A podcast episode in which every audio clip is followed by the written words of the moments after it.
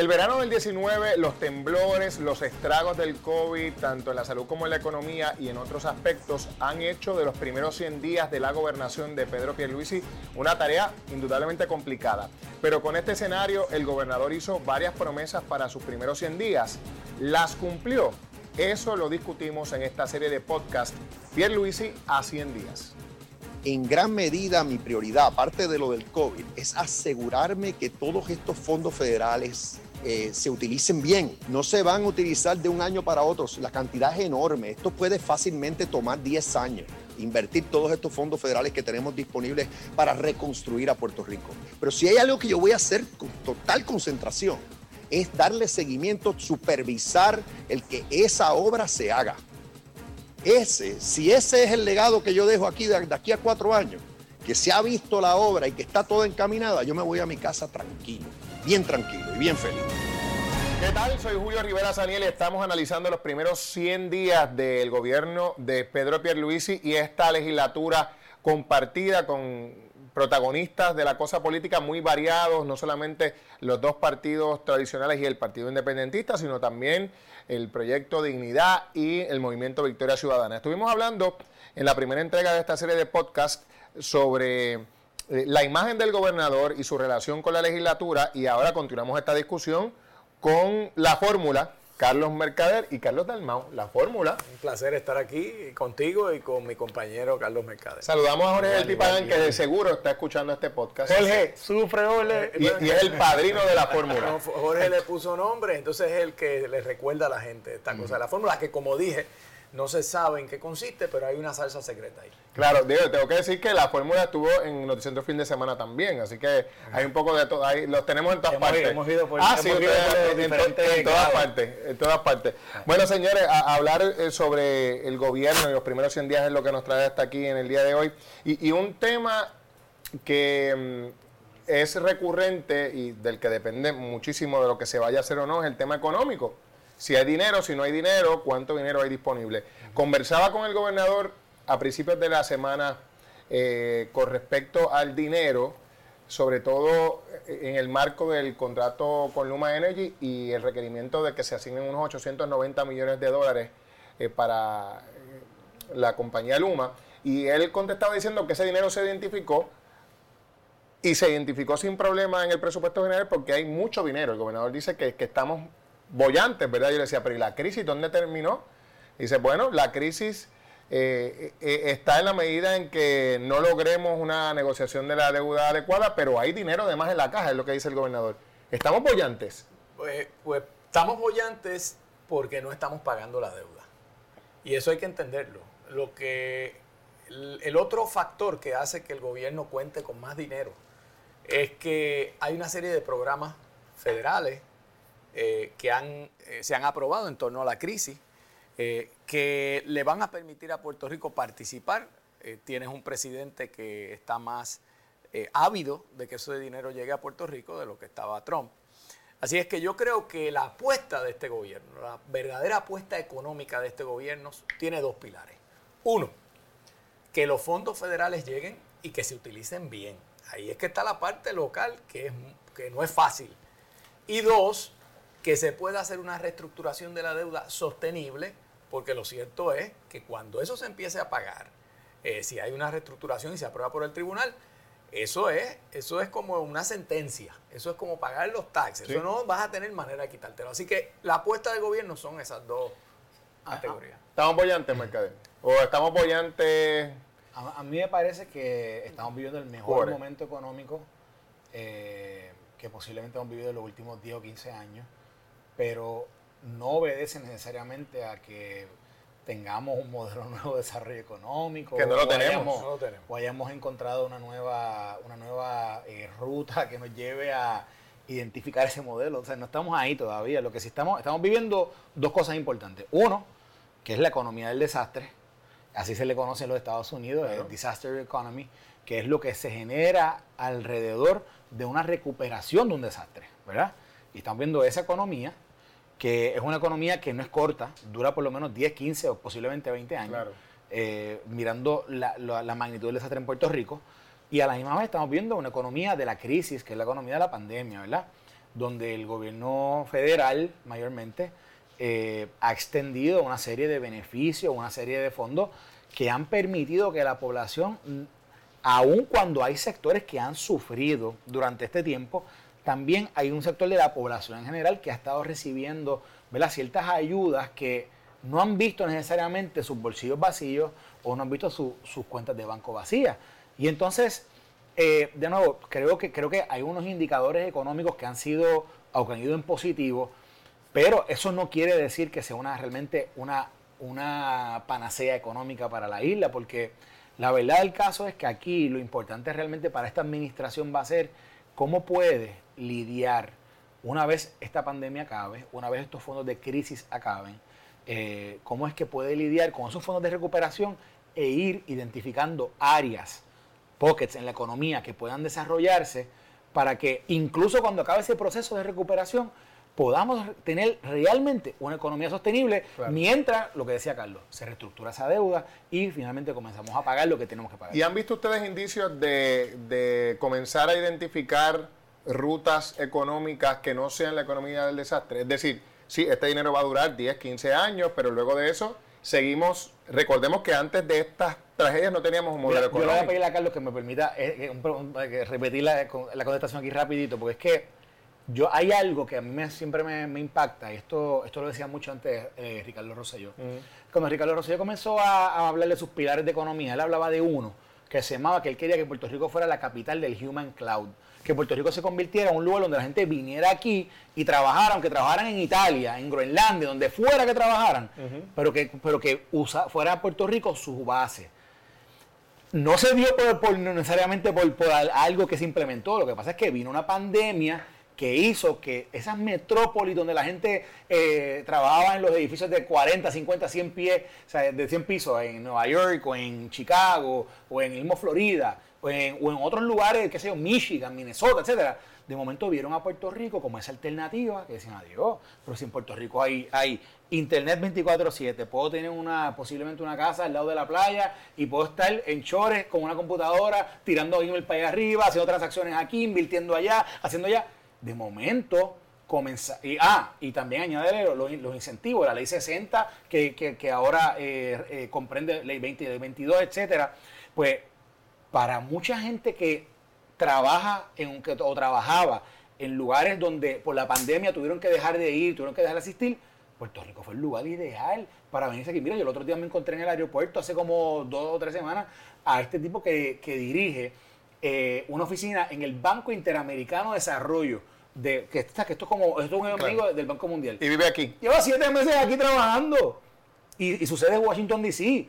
Eso está chévere. Pues, pero, pero, un modelo, eso no es un modelo bueno, eso pudiera ser un modelo. O sea, eso es parte, es parte de un modelo, es parte de una iniciativa. Ahora, obviamente eso tendría que ser a gran escala, eso tendría que ser, pero, pero es parte de. De nuevo, que se da por la crisis, no se da necesariamente porque alguien lo esbozó un día, y, pero es por la crisis. Claro, y, y, un poco retomando la pregunta, eh, eh, ¿han visto ustedes un movimiento para a, la par con la economía de la crisis ir pensando en un modelo de desarrollo económico que traiga dinero cuando ya el dinero federal no esté, el dinero de la asistencia. No, no lo he visto.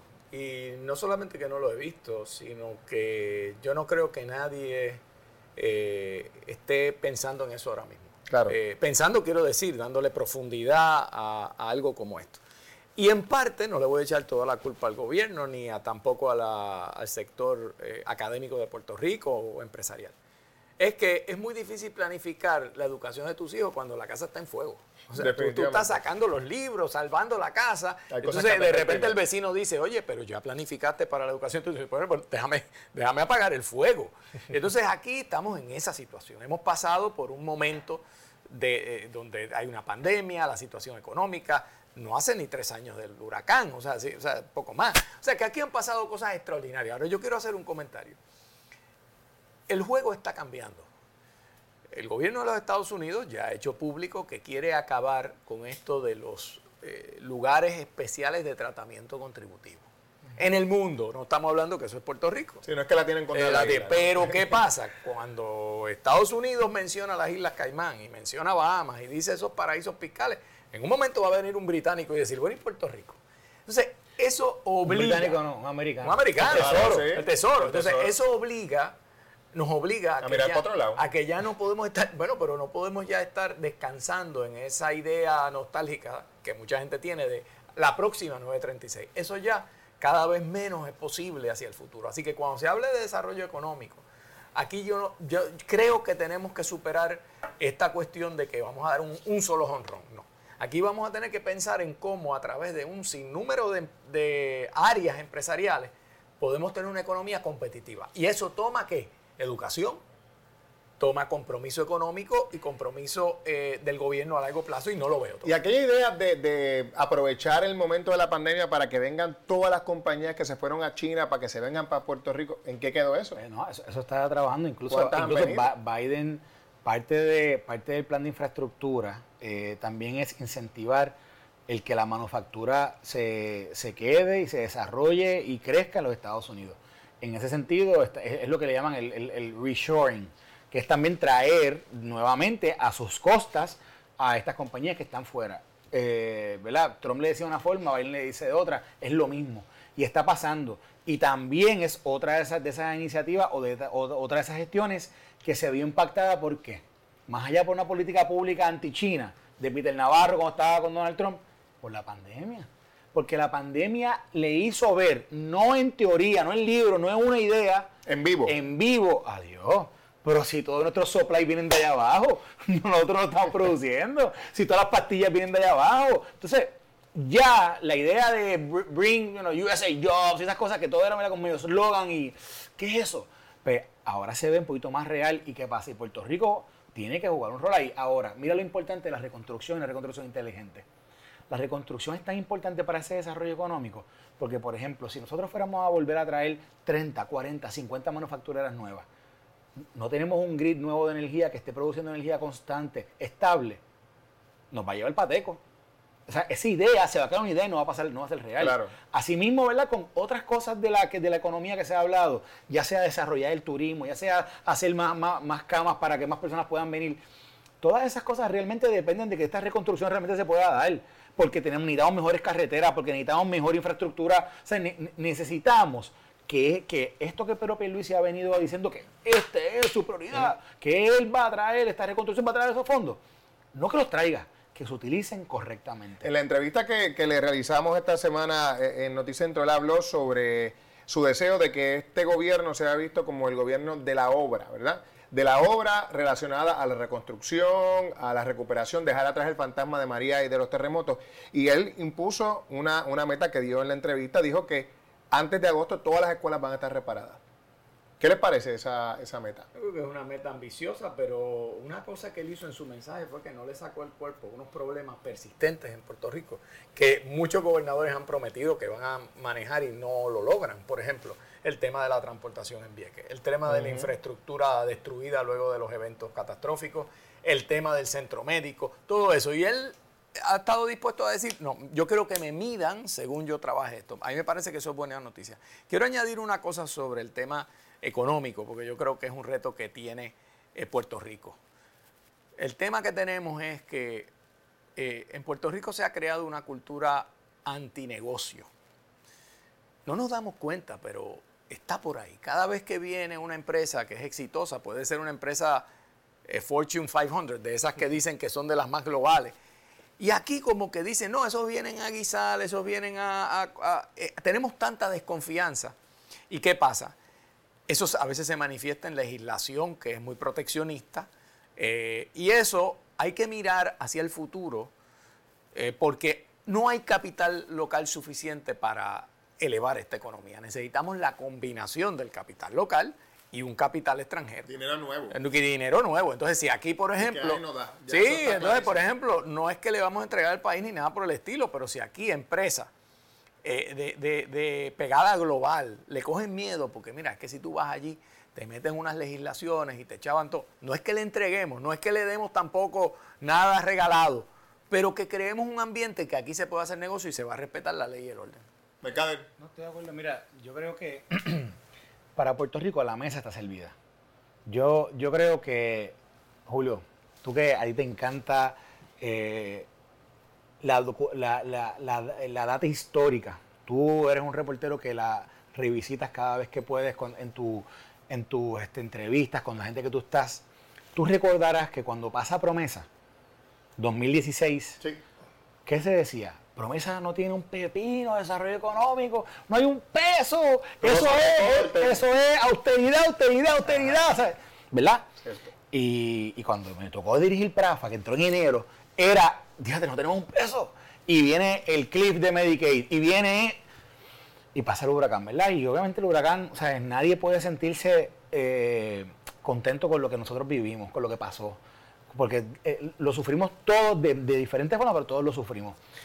Pero el silver lining de ese huracán fue que de momento ese Congreso se dio cuenta que a Puerto Rico lo tenían bien rezagado. Y dijeron, espérate, esta gente tenemos que meterle billetes. Porque acuérdate de una cosa, siempre se dice lo siguiente, el Congreso opera si hay crisis. Y eso es cierto. Eso es así. Siempre es cierto. Eso es así. O sea, si lo no, contrario, no hay acción ninguna. Si no, no. ¿Qué pasa? Por eso no actúan con el estatus, ¿no? Es lo mismo, es no lo hay crisis mismo. ninguna ahí. Eh, no hay crisis por la, por la lucha entre los... Entonces, ¿qué pasa? ¿Qué pasa? Cuando pasó el huracán, se dieron cuenta y dijeron, gracias a Puerto Rico, los dejamos arrollados. Y entonces comienza este proceso legislativo para qué? Para incentivar esa economía. ¿Por qué tú ves que a Puerto Rico le dio la asignación más grande de CDBG en la historia de los Estados Unidos?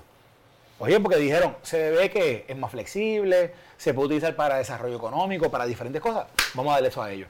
Porque la realidad del caso es que se dieron cuenta que, que podían ayudar de otra forma a que nosotros desarrolláramos económicamente. Ahora, es lo que te decía ahorita.